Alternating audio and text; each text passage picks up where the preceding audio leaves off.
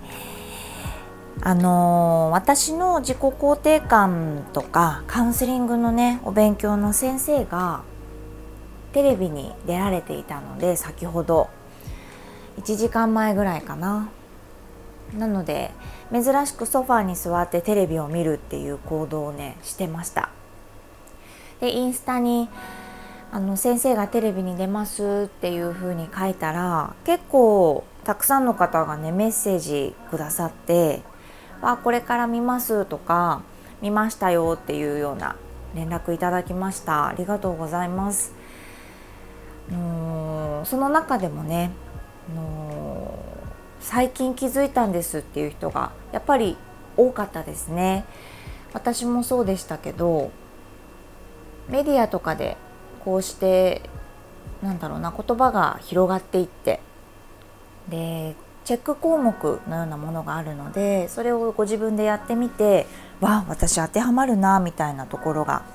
あったと思うんですよね。でもなんかなんとなく前にねテストをやる前ですけど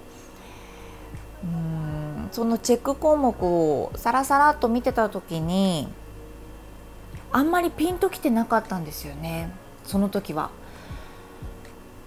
うん例えば音楽を聴いたりとか何か景色を見てもう胸がいっぱいになる時があるってで私自分でなんとなくこう感情が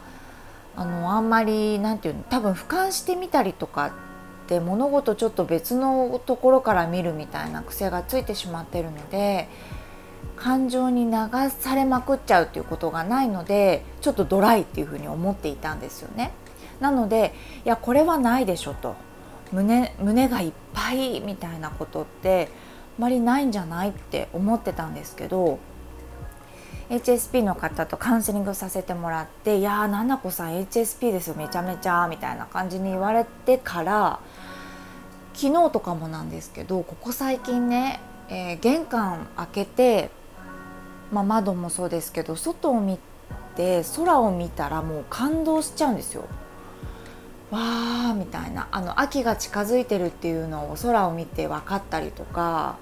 空気の香りが違う秋の匂いなんですよねもう完全に少し前から。とかでもう胸がいっぱいになってるんですよね。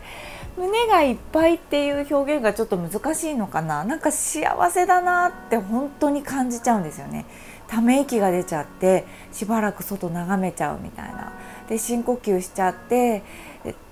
っていうことがあるんですで自転車に乗っていくと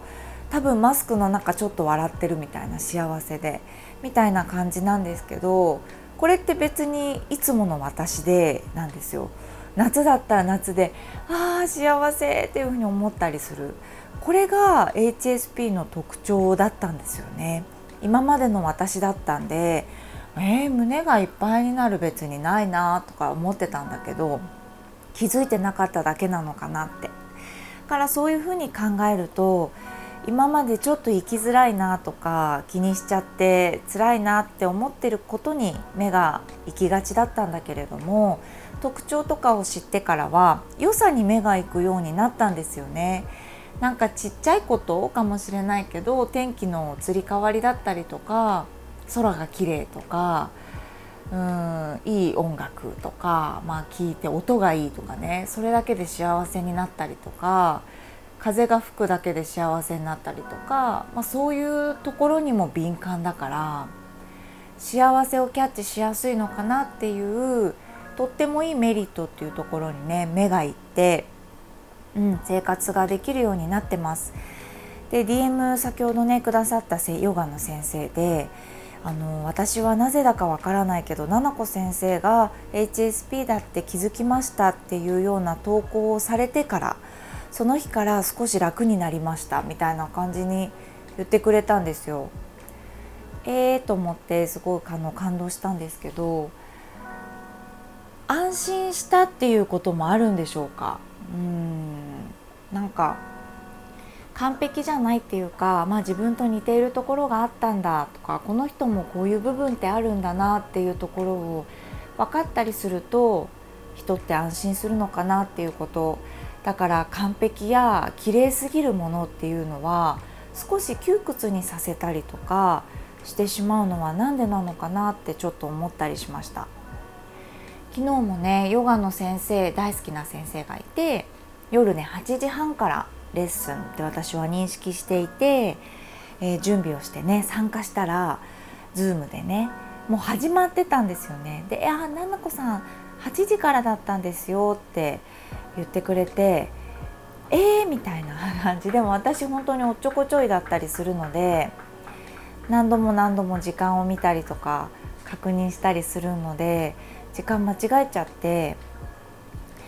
あの参加させてもらったんですけどその先生とその後に連絡取り合っててすごくパワーヨガなんですよね。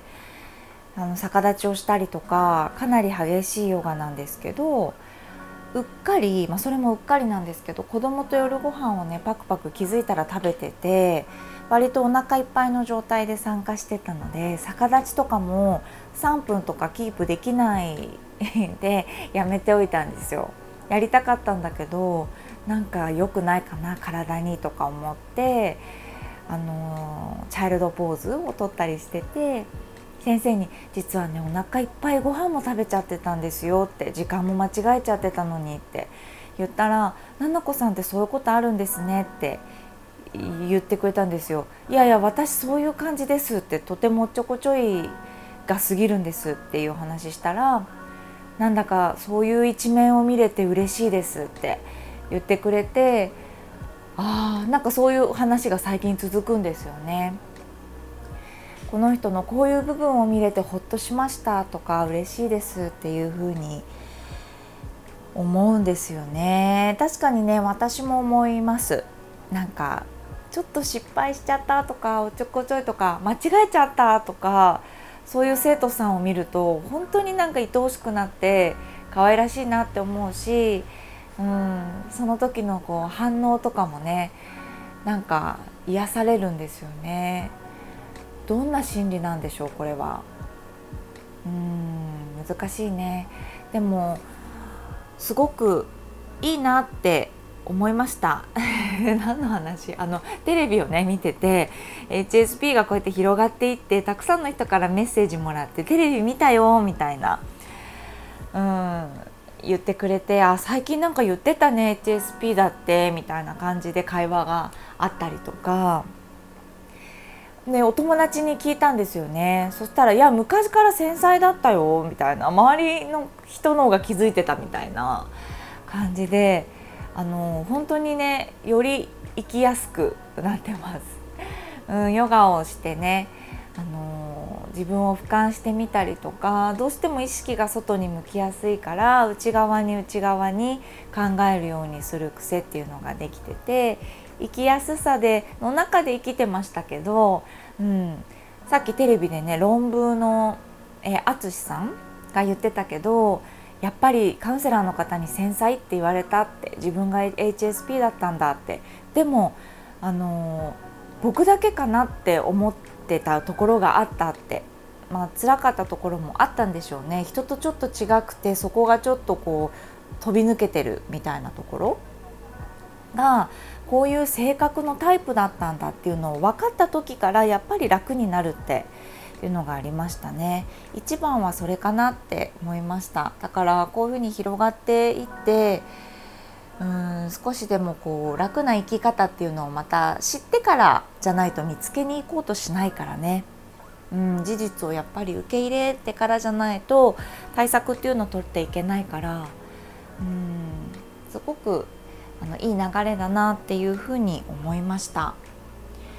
ね、今日はあの昼間レッスンがないのでまたね旦那さんからな何してる?」って言われて結構前に「あのいやないけど」って言ってランチにね誘ってもらったので誘ってもらったってすごい気使ってなんかいい言い方しちゃったんですけどめちゃめちゃランチに誘ってくるんですよ。暇が急にで,、あのできた時とかね忙しいんですけど旦那さんもやっぱりすごくグルメなので行きたいお店がね死ぬまでに行けないんですって。自分が死ぬまでに多分ご飯を食べる回数って決まってるじゃないですか。それまでにあの行き終わらないんですって。それぐらい行きたお店がある。みたいな。ねだから今日はねランチに行ってきます。またね夫婦の話もしようかなっていうふうに思ってます。結構質問をねいただいていたりするので、あの、またお話ししようかなって思ってます。来年ね、あのー、10周年なんですよ結婚して。なので今からねちょっと何するって考えてたりすることがあるんです。ちょっとねその辺の話もまたお話しします。はい。それでは今日はこの辺で終わりにしていきたいと思います。聞いていただいてありがとうございます。それではまた。